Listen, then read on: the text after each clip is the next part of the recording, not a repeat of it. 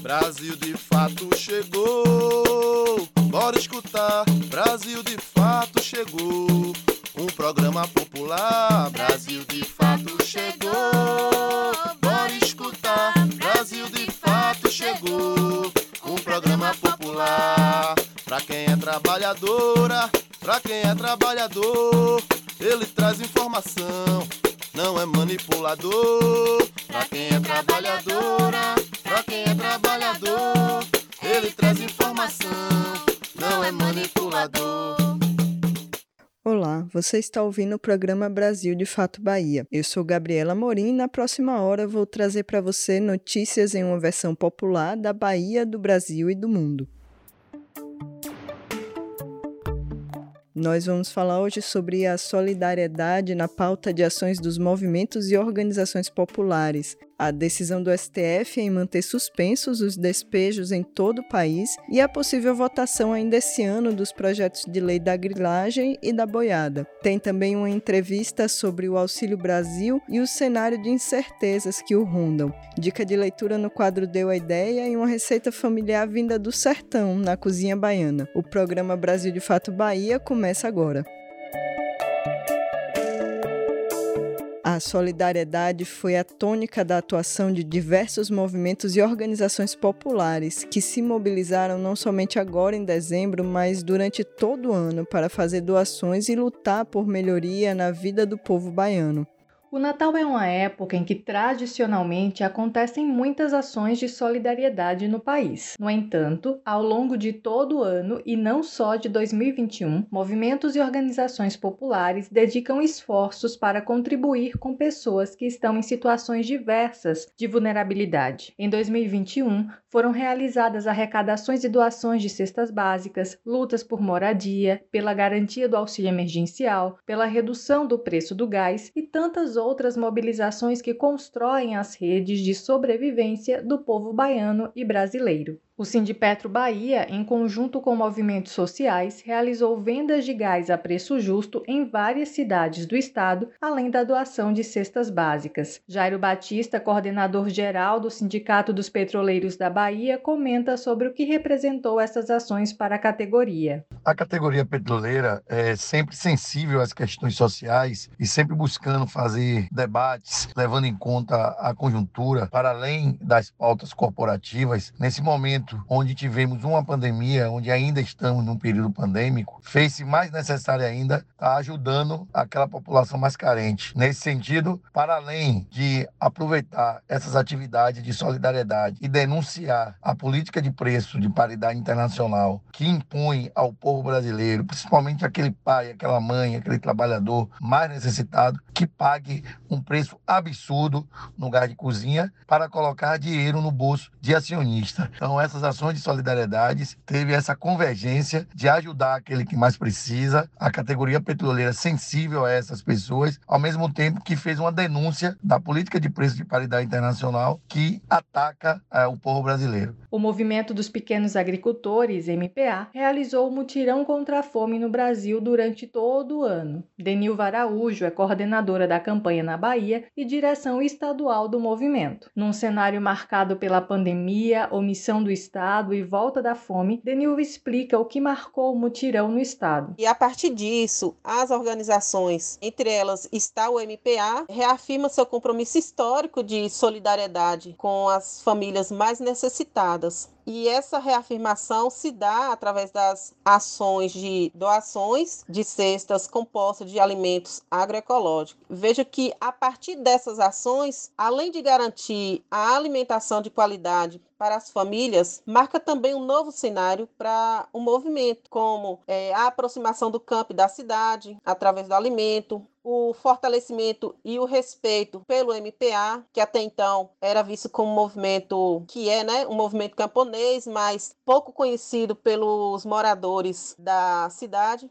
e a ampliação da aliança entre campo e cidade. Em Salvador, a campanha Periferia Viva reuniu alguns movimentos populares para atividades de solidariedade nas periferias. Um dos movimentos integrantes da campanha é o Movimento dos Trabalhadores e Trabalhadoras por direitos. Cleibson Ferreira de Andrade, militante do MTD, conta o que foi possível aprender com as ações realizadas. A solidariedade ela já existe no dia a dia do povo. O povo já pratica a solidariedade no seu cotidiano, principalmente o povo que precisa mais. Aprendemos também que nessa situação em que a fome, a miséria volta para as periferias, a solidariedade ela tende a ficar mais forte e ela fica cada vez mais forte quanto mais organizada ela for. Então, esse é o papel que nós dos movimentos temos tentado desenvolver: organizar a solidariedade para que ela seja mais forte dentro do povo. E por último, junto com as ações de solidariedade, a importância de que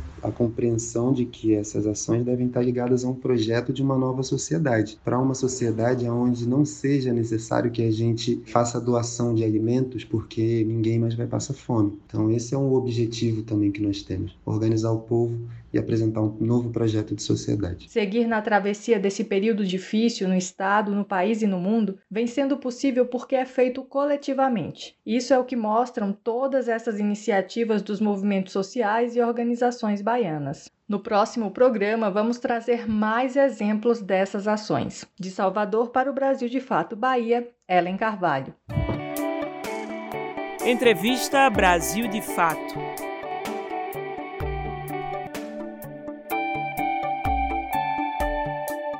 Mais de um milhão e meio de famílias baianas foram excluídas de qualquer tipo de auxílio com a criação do Auxílio Brasil. São pessoas que deixam de receber Bolsa Família ou auxílio emergencial. O recém-criado Auxílio Brasil deverá valer apenas até o final de 2022. Na entrevista de hoje, conversamos com Shirley Samico, assistente social e antropóloga, militante da Marcha Mundial das Mulheres, conselheira do Conselho Regional de Serviço Social de Pernambuco e do Conselho Estadual de Assistência Social. Shirley conversou comigo sobre a extinção do Bolsa Família, incertezas no cenário da assistência social no Brasil e retorno ao mapa da fome. Shirley, nós acabamos de assistir à extinção do Bolsa Família e no bojo disso a exclusão de milhões de pessoas de qualquer auxílio, né? Seja auxílio emergencial, auxílio Brasil. Qual o impacto disso no cenário atual brasileiro? Oi, Gabriela. Pois é, né, a gente tem impactos grandes da perspectiva social, mas também de pensar políticas, né? Porque, por exemplo, a gente, no momento em que não pode errar de jeito nenhum, porque o cenário econômico, social, ela ainda está muito muito forte, né, uma crise financeira grande. Então, qualquer invenção de uma nova política, ela precisa ser baseada muito bem na ciência, porque a gente não tem tempo, não pode errar, porque ao passo que a gente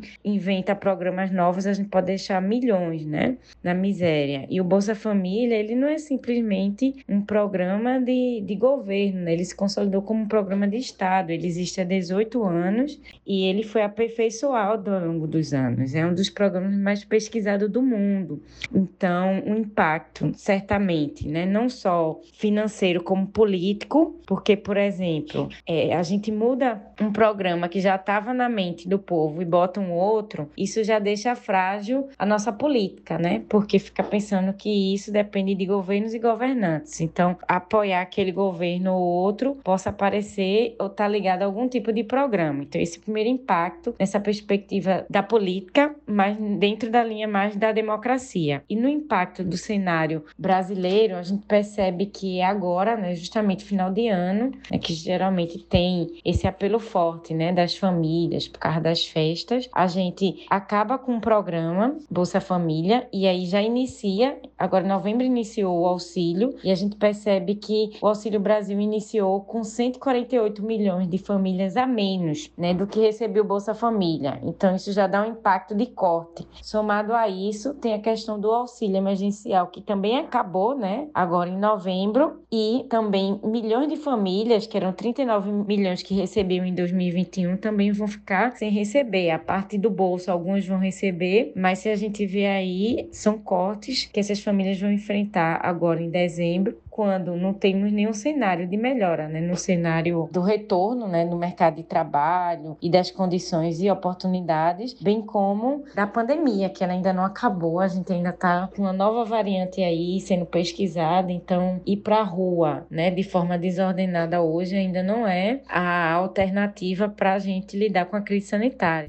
Shirley, você explica para a gente então o que é o Auxílio Brasil e quais as diferenças com o Bolsa Família? O Auxílio Brasil ele é uma proposta do governo federal, tá? Ele em nenhum momento foi dialogado nem com os estados, nem com a sociedade. Então, por si só, é um programa que não tem a legitimidade da população, porque não passou pela sociedade. Ele vai criar vários benefícios, né? Alguns benefícios que vão desvirtuar um pouco da política de assistência social a exemplo aqui do. Eles criam um, um benefício, por exemplo, incentivo na educação, iniciação científica, algum um benefício assim, que ele deveria estar na educação, né? assim como o que eles vão criar para o primeira infância. Então, eles vão pagar diretamente a creche para que algumas dessas crianças possam ter acesso à creche. Só que a gente sabe que, historicamente, a responsabilidade da creche é dos municípios e eles utilizam o recurso do Fundeb que tem todo um cálculo né, para cada município receber tal valor. Aí imagine a confusão interfederativa, porque o município tem algumas creches, o governo federal vai, pega uma, outra, uma creche privada e também financia.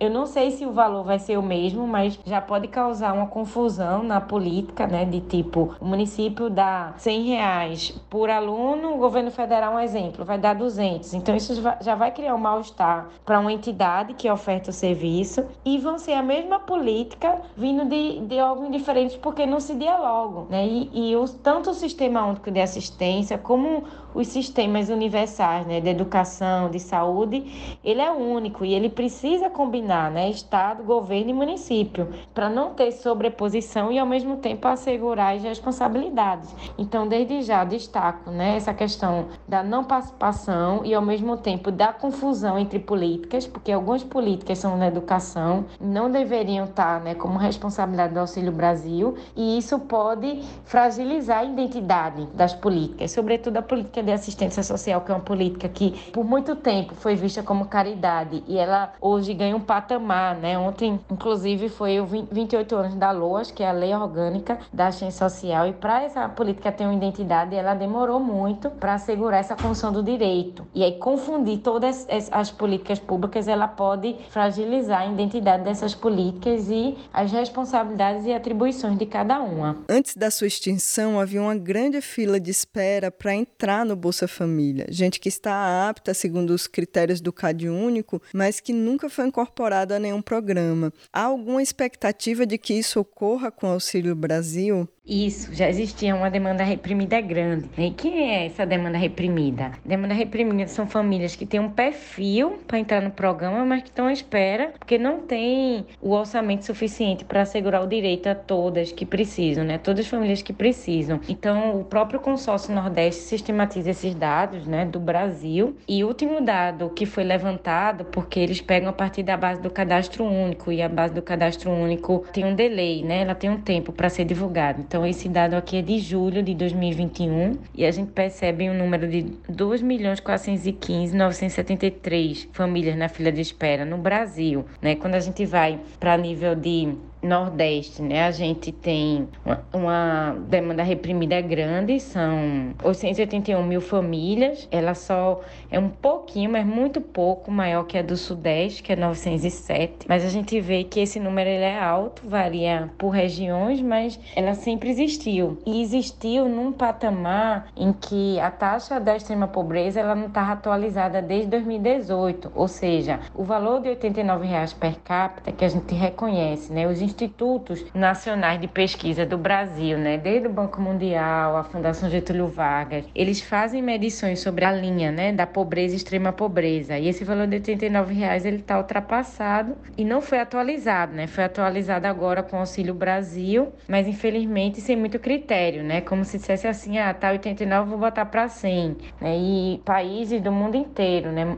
os signatários, sobretudo da ODS, eles usam o critério da ONU, que é, aqui no Brasil, de acordo com o Banco Mundial, ia ser uma, uma média de 313 a taxa da extrema pobreza, já vista a questão do poder aquisitivo, né, de comida, é, materiais de limpeza, enfim, essas necessidades básicas. E aí foi atualizado, certamente esse número vai aumentar e a gente certamente, o governo federal não vai conseguir arcar nem com a fila de espera que está sendo criada, porque a perspectiva deles é de 17 bilhões, né, se tudo der certo. E aí a gente sabe que 17 bilhões era com o número do Bolsa Família anterior mais a fila de espera, né? No 14 mais 2 milhões da fila de espera. Mas esse número vai aumentar, haja vista essa alteração na taxa da, da pobreza e extrema pobreza. Então, é preocupante, né? E certamente a gente vai ter uma fila de espera aí maior para o atendimento né, do auxílio, que não vai conseguir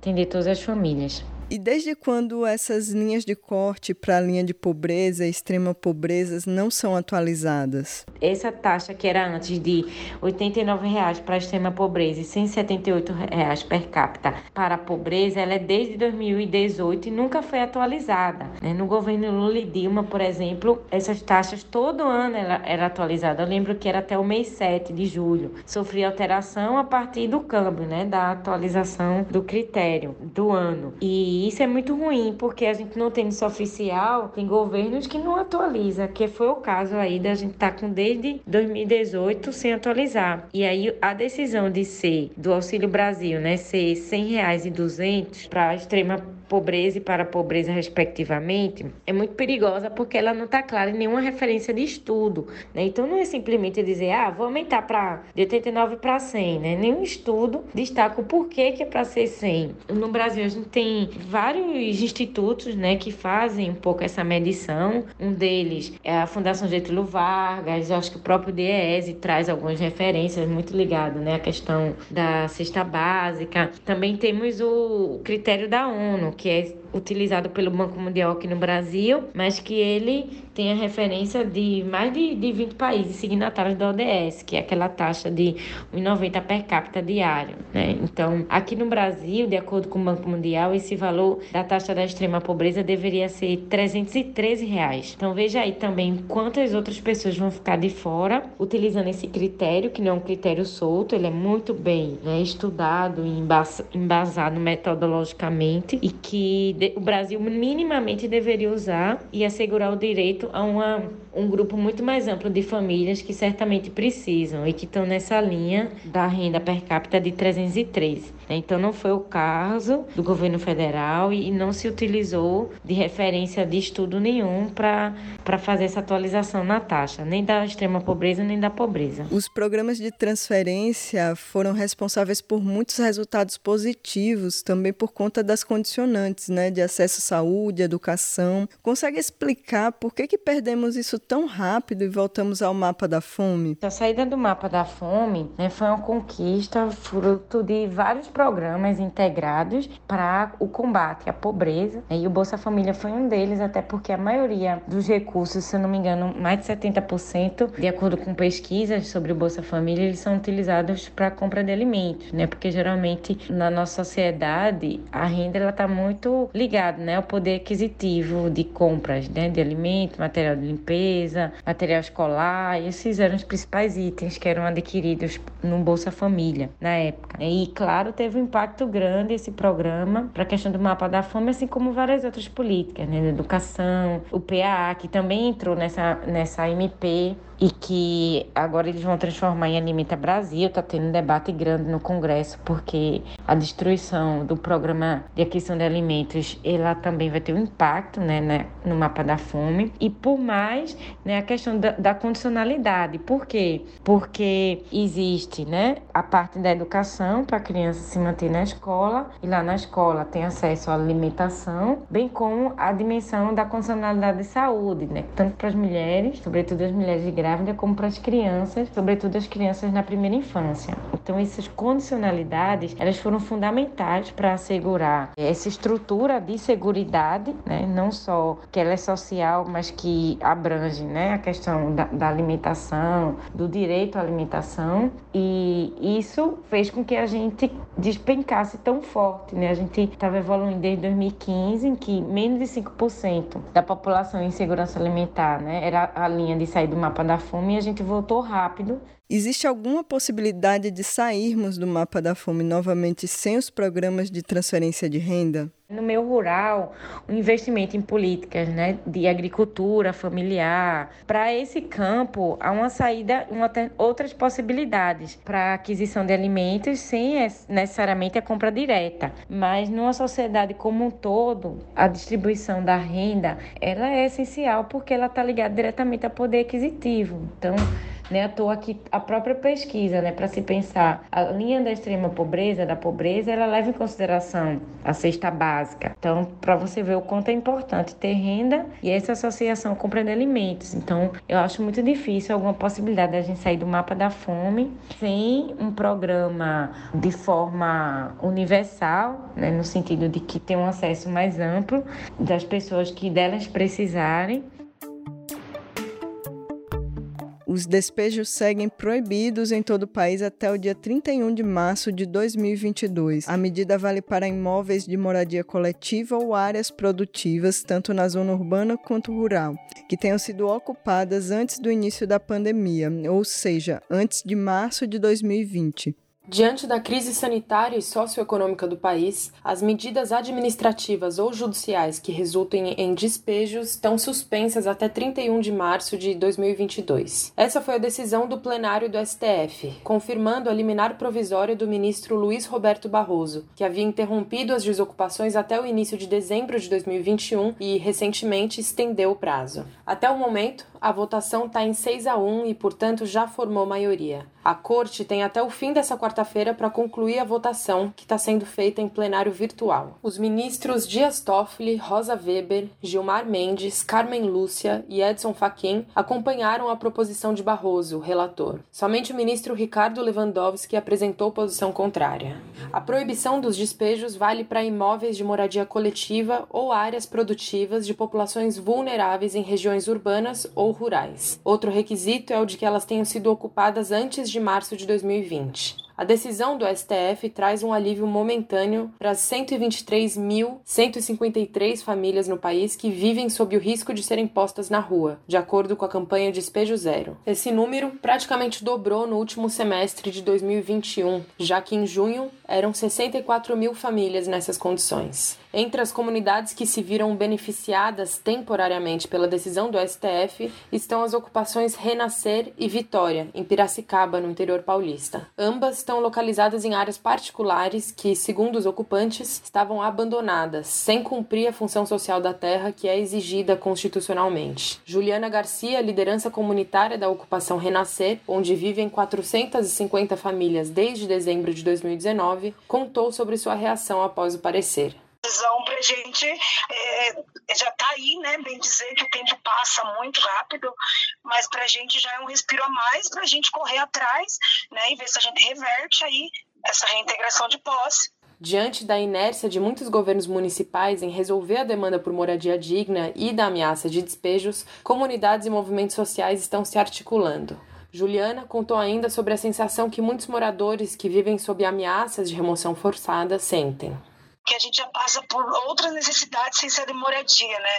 Alimentação, né? A má condições da casa onde a gente mora, com chuva, com tudo, e ainda pensando, né? Pensou amanhã eu posso acordar e eu não ter mais o meu teto, né? O meu lar. É muito triste, né? Só em pensar. De São Paulo, da Rádio Brasil de Fato, Gabriela Moncal tem uma boa notícia sobre a vacinação contra a Covid-19 em Juazeiro e também informação sobre seleção aberta para a Prefeitura de Petrolina. Presta atenção nas informações trazidas por Ellen Araújo.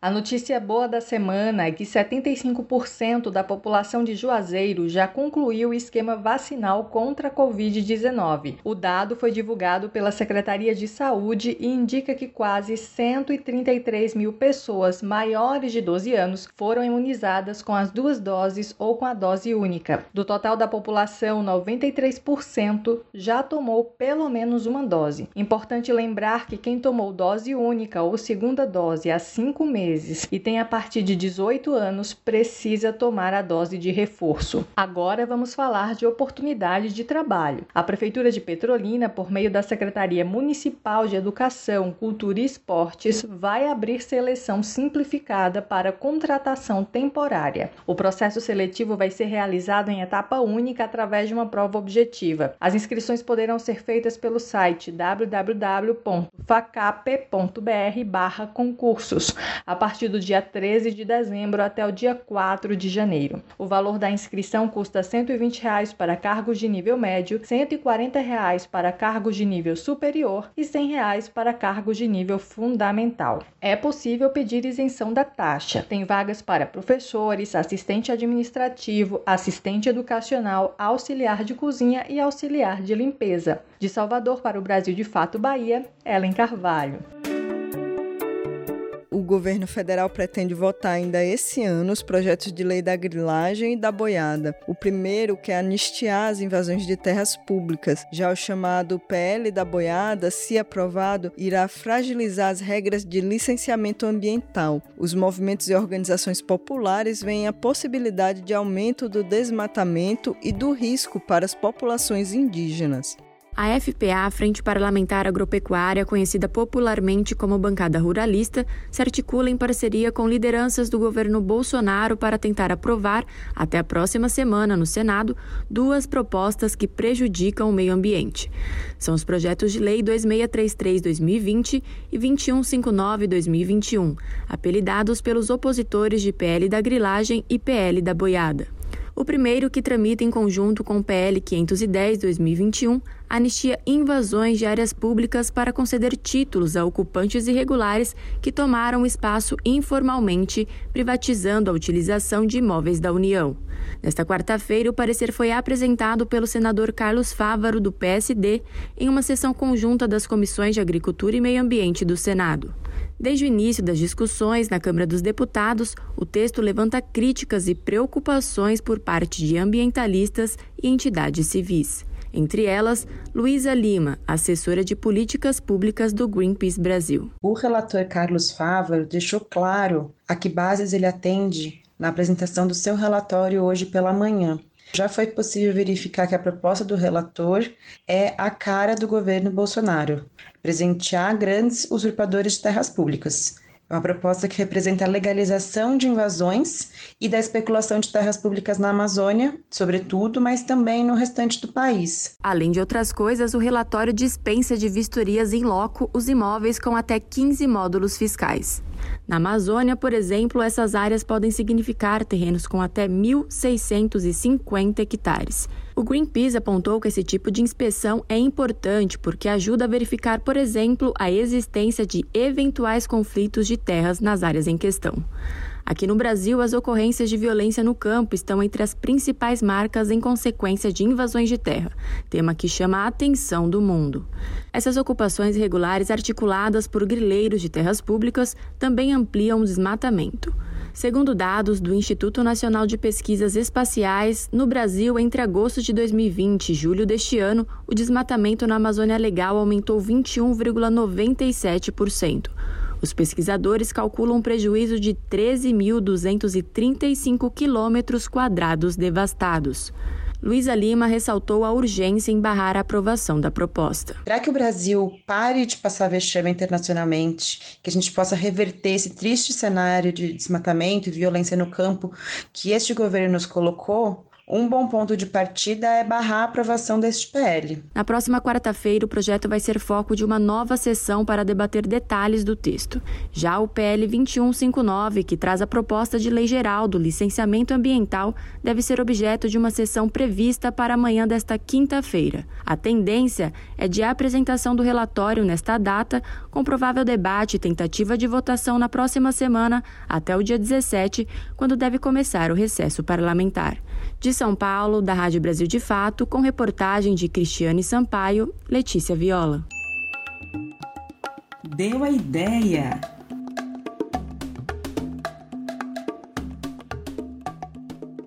Tem dica de literatura de ficção científica que hoje nos deu a ideia. O professor de história do IFBA de Brumado, Marcelo Leite, indica pra gente um livro de Isaac Asimov, escritor norte-americano de origem russa, considerado um dos mestres da ficção científica. Bom, a minha dica é de um livro que eu estou lendo chamado A Fundação. Na verdade, é uma trilogia de Isaac Asimov, que é um autor bem famoso né, de ficção científica. É, o livro é da década de 50, mas ele traz alguns assuntos bem interessantes. Né? Daqui a 10 mil anos, quando a humanidade colonizou vários planetas do universo, a ponto de se esquecer que sua terra natal é o planeta Terra. Se criou uma profissão chamada psicohistoriador, em que os psicohistoriadores poderiam prever o futuro através de cálculos algorítmicos, e assim a humanidade poderia se prevenir de uma catástrofe é, se seguisse os planos desses psicohistoriadores. E é bem interessante também porque é, essa ciência né, do, da psicohistória, ela, não só da psicohistória, mas a ciência como um todo, ganha áreas de religião e é usado como uma arma política. Né? Então, é um livro sobre geopolítica, sobre poder, sobre é, disputas interplanetárias, bem interessante que traz algumas reflexões para os dias atuais. É, o ponto negativo do livro é que o autor achou por bem colocar todos os personagens que aparecem no livro, e são vários personagens, é, sendo homens, né? não tem nenhum personagem, nenhuma personagem mulher no livro. É, então é isso, é isso. Fica a dica, quem puder ler o livro, né, os livros, e quem puder também assista a série, que é muito interessante. A Pfizer anunciou esta semana que a vacinação com três doses de seu imunizante é eficaz contra a variante Ômicron. Ainda assim, a farmacêutica informou que pode produzir uma vacina adaptada a Ômicron até março de 2022. Segundo a OMS, a nova variante parece ser mais transmissível, mas os estudos preliminares não apontam que ela cause quadros mais severos da doença três doses da Pfizer oferecem proteção ampla contra a variante Omicron, afirmaram os fabricantes da vacina nesta quarta-feira, com base em estudos preliminares próprios. Embora já garanta proteção contra casos graves da doença, a administração de apenas duas doses no entanto, apresentou eficácia reduzida contra a nova variante. Segundo as empresas, três doses resultaram num aumento de anticorpos neutralizantes, que ofereceu uma proteção contra a Omicron semelhante à oferecida por duas doses contra as variantes anteriores do coronavírus. Em comunicado, a Pfizer e a BioNTech disseram que um grupo de pacientes que recebeu duas doses do imunizante apresentou uma eficácia contra a nova cepa 25 vezes menor do que contra o vírus original. As farmacêuticas afirmaram ainda que podem produzir uma vacina adaptada a Omicron até o fim de março de 2022. Nesta terça-feira, um estudo preliminar divulgado na África do Sul também indicou que duas doses da vacina da Pfizer BioNTech tem eficácia reduzida contra a Omicron. Segundo os resultados, a quantidade de anticorpos contra a nova variante em pessoas vacinadas é significativamente menor em comparação com outras variantes. Mesmo assim, os cientistas sul-africanos sublinharam que as vacinas já existentes protegem contra uma evolução grave da Covid-19 e contra a morte, mesmo no caso de uma infecção com a nova variante. De São Paulo, da Rádio Brasil de Fato, com reportagem da DW, Leandro Melito. Cozinha Baiana.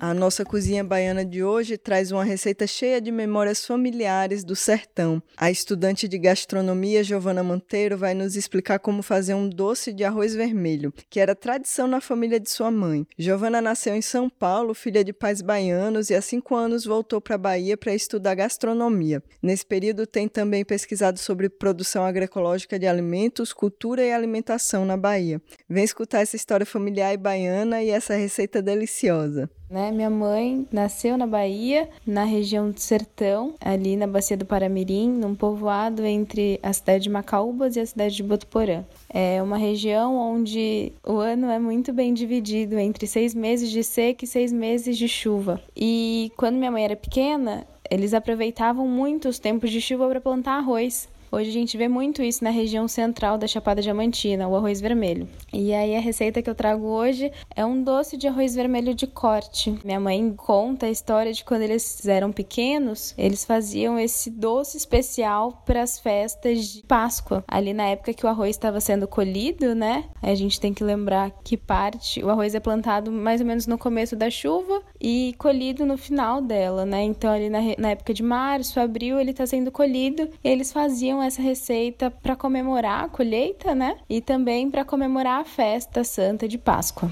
Bem, a receita é a seguinte: sem medidas, porque quando a gente fala da culinária intuitiva não existe esse tanto de medida, né? Mas nada mais é do que o arroz vermelho, bem cozido em água, bem, bem, bem cozido mesmo.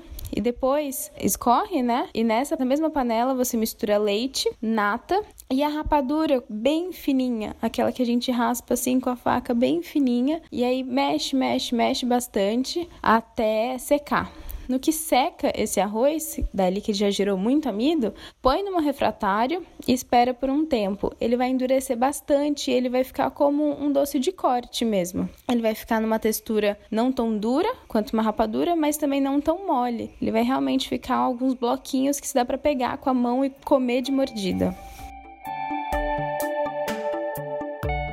O Nordeste em 20 Minutos de hoje traz matéria sobre doação de terras indígenas no Ceará, conta também sobre o chocolate Terra Justa, uma produção do MST, o quadro Vozes Populares falando sobre direitos humanos e os desdobramentos sobre o surto de lesões na pele que atingiu a população de Recife e região. Começa agora o nosso giro pelo Nordeste.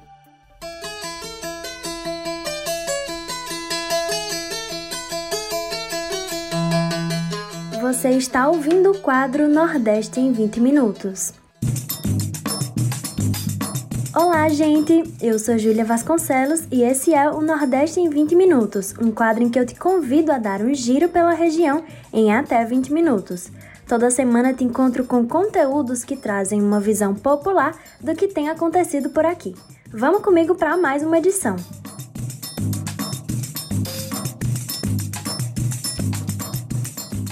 Bom, você lembra que nas últimas semanas comentamos aqui sobre o surto de lesões que estava causando coceira por Pernambuco?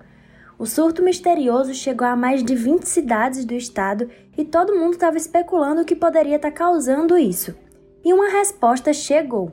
A Sociedade Brasileira de Dermatologia confirmou, em nota técnica neste dia 8 de dezembro, a hipótese de que tudo isso estaria acontecendo por causa de mariposas.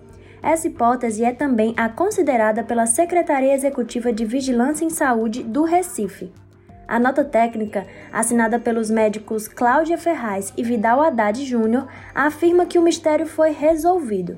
Nos exames feitos, foi comprovada a existência de cerdas liberadas pelas mariposas do gênero Ilesia. Segundo a nota, essas cerdas podem permanecer na pele por dias e até semanas, o que causa a dermatite. Um dos motivos apontados é a época do ano, que ocorre uma proliferação natural das mariposas. Pela localização das lesões, geralmente na área dos braços, que é uma área exposta, esse diagnóstico também foi estabelecido. Outro fator que reforça isso são as comunidades atingidas pelas lesões, porque são comunidades que margeiam áreas de mata, como na região de Guabiraba e de Dois Irmãos. A secretaria, no entanto, reforça que a população não deve matar as mariposas, porque isso pode causar um desequilíbrio ambiental. As recomendações são tratar os sintomas com ajuda profissional. Uma opção pode ser também colocar telas em casa e manter portas e janelas fechadas ao entardecer. Agora a gente fica a par de uma situação que está acontecendo no Ceará. No começo de novembro, o governo do Ceará doou uma área para a prefeitura de Calcaia para ampliar o complexo industrial e portuário do PECEM. O complexo foi criado em 1995 e fica entre os municípios de Calcaia e São Gonçalo do Amarante, no litoral oeste do Ceará, a mais ou menos 50 quilômetros de Fortaleza. O complexo possui atualmente uma área de mais de 13 mil hectares e a ideia é aumentar essa área. Mas os indígenas que vivem na região, da etnia Anassé, argumentam que as terras não são do Estado para serem doadas. Quem traz mais detalhes é a repórter Camila Lima, de Fortaleza. Confere. Os Lanassés vêm lá desde São Gonçalo, né? E desce para cá, para Calcaia. Então todo esse, esse, esse, terreno aqui, inclusive do polo, é Anassé. Não tem como discutir que não seja. Não seja do povo Anassé. A existência aqui é desde o século XVI, é como eu falei do cemitério do Cambeba. A gente, o nosso cemitério data de 1630. Né? Que os nossos troncos velhos eles sempre nos contaram da existência né, desse cemitério, da, de outras lutas que sempre travaram aqui no Rio Cauípe. O povo Anassé está situado no município de Calcaia, na zona rural do Ceará, entre a Serra da Japuara e a Praia do Cumbuco. A área é banhada pelo rio Cauípe e emoldurada pelas altíssimas carnaúbas que tingem de verde a paisagem.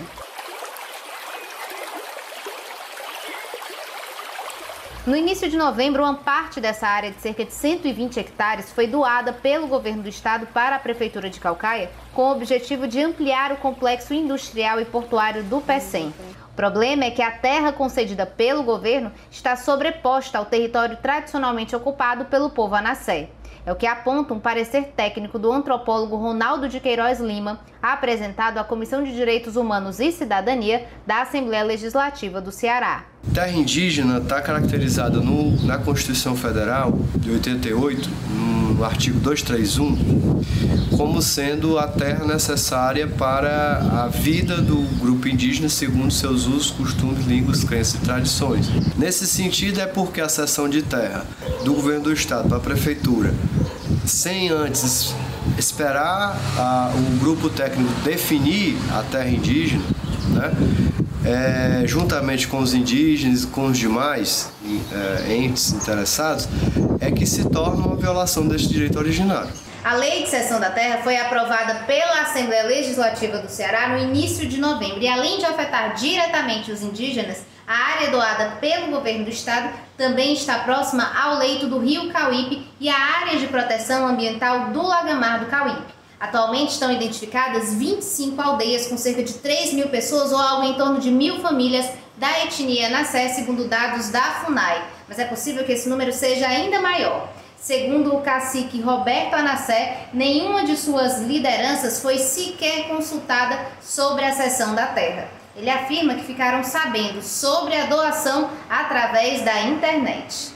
O governo do estado não nos consultou nessa concessão, nessa questão dessa doação. Como é que eles vão doar uma terra que não é deles? Essa terra não é do estado antes do Estado chegar aqui nesse Brasil, antes desses governos, antes desses colonialistas chegar no Brasil, a terra já era nossa. A terra era tapuia, tapuia que significa o sangue da terra, nós somos sangue dessa terra. Uma parte do território ocupado pelos anassés já foi desapropriado pelo governo do Ceará em 2012 e 2013 por causa da implantação do complexo industrial e portuário do PECEM.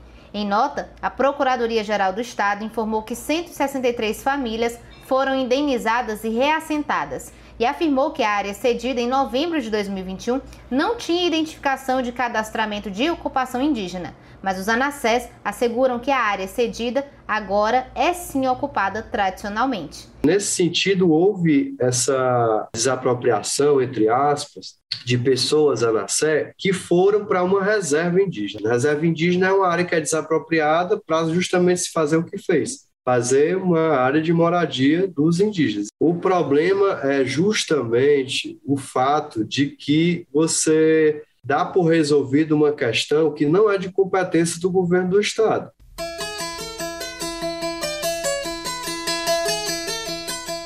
Vamos agora conhecer mais uma iniciativa agroecológica, dessa vez que tem acontecido na Bahia. O Momento Agroecológico te leva para o sul do estado para conhecer o chocolate Terra Justa, produzido em um assentamento do Movimento dos Trabalhadores Rurais Sem Terra, o MST. Esse chocolate é feito com cacau orgânico e com o protagonismo da juventude camponesa, indo muito além do sabor. Confere na reportagem de Nayata Wani.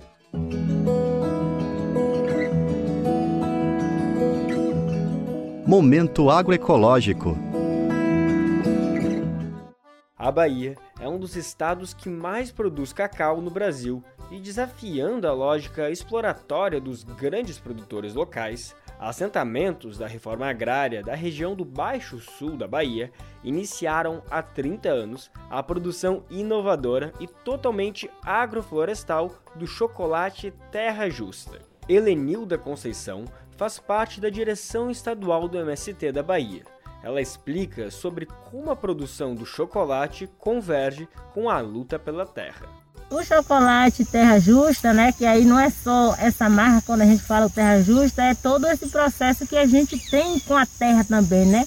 Todo esse processo de respeito, que a gente preserva a natureza, tanto que a gente tem aí a campanha de reflorestamento, é o cuidado com o meio ambiente. Então, Terra Justa não é tão só o chocolate, mas também todo esse compromisso que nós, agricultores do, da reforma agrária, temos com a terra. Atualmente, a cooperativa tem 3 mil hectares de cacau plantados no assentamento do MST. A produção do chocolate Terra Justa vai além do paladar. Os assentados garantem a sustentabilidade e agroecologia em todas as etapas do processo de produção, mostrando que a agricultura familiar é um ato de resistência. A iniciativa conta com o protagonismo dos jovens no processo de produção do chocolate, conectando essa juventude camponesa com a construção de uma nova sociedade. Além de tudo isso, também contribui com a emancipação econômica dos homens e mulheres do assentamento, como explica Conceição. Tem essa discussão de manter a nossa juventude no campo, né, e ajudando os familiares no lote. Então, para nós é importantíssimo ter contar com essa parceria e essa ajuda da juventude, entendendo que a juventude também né, necessita de uma renda para sobreviver. Então, com essa novidade do chocolate Terra Justa, a gente tem feito com que a juventude se enganje nisso, né, e ajude os pais desde o processo, né, de processar o cacau até chegar à, à fábrica para produzir o chocolate, garantindo a ele uma renda, uma sustentabilidade no campo para ele viver dignamente, como assim como um outro jovem qualquer de um outro espaço que não seja no campo. Além do cacau, as famílias também produzem arroz, feijão, milho e banana. Geanderson Souza, articulador político do MST do Baixo Sul da Bahia, nos conta sobre a importância desse projeto para as famílias agricultoras. Sob o controle de aproximadamente 1.200 famílias, que desenvolvem as suas atividades nos lotes individuais, mas também acabam desenvolvendo algumas atividades coletivas para assim é, desenvolver a troca de experiências é, na lavoura do cacau. Para comprar o chocolate Terra Justa, produzido pela cooperativa, é só entrar em contato com a loja do Armazém do Campo e da Reforma Agrária. De São Paulo, da Rádio Brasil de Fato, com reportagem de Nayata Wani, Lucas Weber.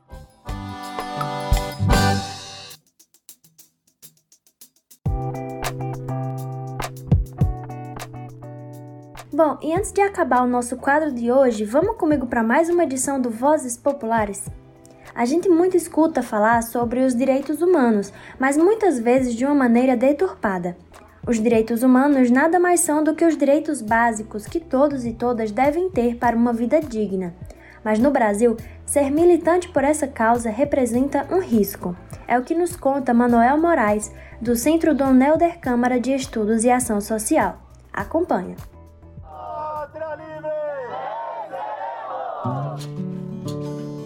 Vozes Populares. Em 1948, nascia um marco legal que vinha para assegurar os direitos básicos de todos e todas e regular a relação entre governos e pessoas. Era a Declaração Universal dos Direitos Humanos, adotada pela Organização das Nações Unidas, a ONU. Dois anos depois, o dia 10 de dezembro foi escolhido como Dia Internacional dos Direitos Humanos. E no Brasil, que vive um cenário de retirada de direitos, entidades e movimentos populares estão constantemente em luta por uma sociedade mais justa. E uma dessas organizações é o SENDEC, Centro Dom Helder Câmara de Estudos e Ação Social.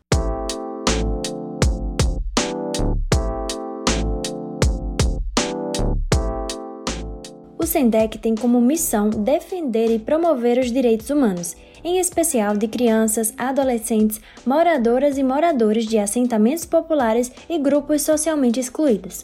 Atuando em rede, o SENDEC oferece assessoria jurídica e acompanha casos voltados para esse público. Tudo isso com um objetivo: alcançar a dignidade humana. Conversamos com Manuel Moraes, presidente do Conselho Diretor do SENDEC, sobre como é o Brasil hoje para quem luta por esses direitos. Manuel aponta que ser militante por essa causa é também estar em risco.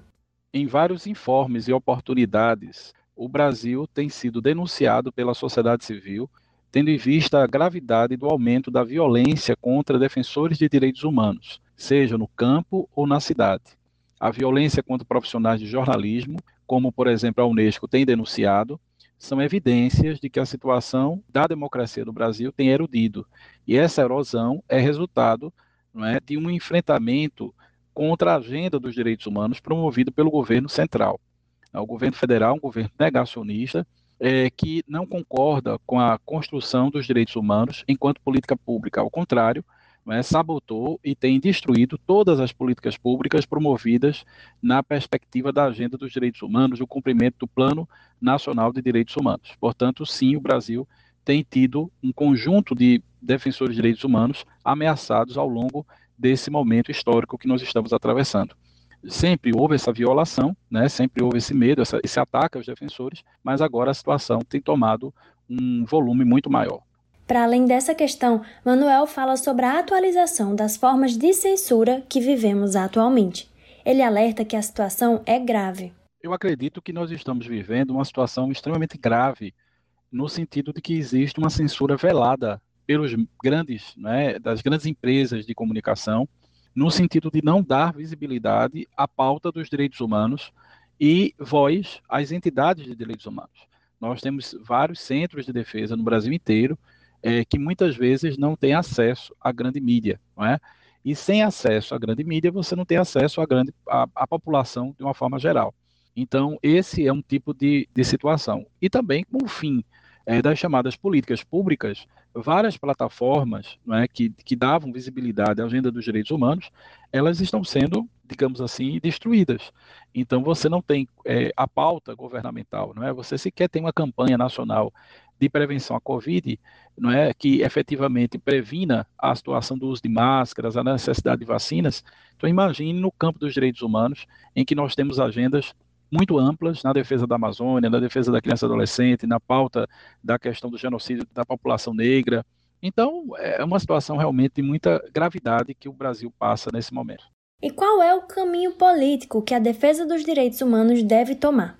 Manuel afirma ser o da internacionalização, ao compreender que a defesa pelos direitos humanos é um fenômeno global. O negacionismo não pode ter vez, tem que ser uma pauta coletiva e em rede, Além disso, ele pontua a necessidade da responsabilização do Estado pelas suas ausências e pelas ações de violência e violações de direitos por agentes públicos. O caminho é largo, mas também tem muita gente na linha de frente pela construção de uma outra sociedade, que seja mais igualitária. Portanto, a agenda dos direitos humanos é de muita luta e o caminho para a nossa atuação é de resistência. Nenhum direito a menos e vamos esperançar essa é a mensagem do SENDEC nesta luta, nesse momento.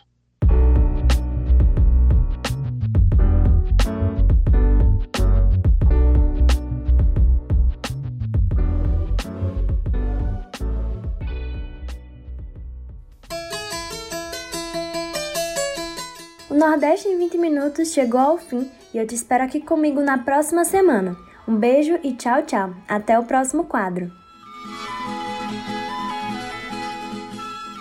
Este quadro é uma realização do Brasil de Fato Pernambuco e conta com a apresentação e roteiro de Júlia Vasconcelos, coordenação editorial de Rani de Mendonça e edição de som de Fátima Pereira.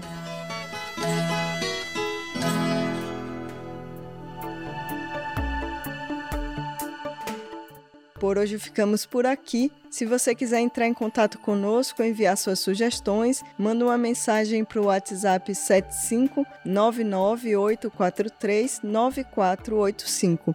Participaram deste programa Ellen Carvalho e Alfredo Portugal na produção e reportagem, Flávia Santos na edição, Jamília Araújo, Júlia Vasconcelos Gabriela Alvarez na reportagem, eu, Gabriela Morim, na locução e roteiro e todo o coletivo que constrói o Brasil de Fato Bahia. Nós ficamos por aqui até o próximo domingo.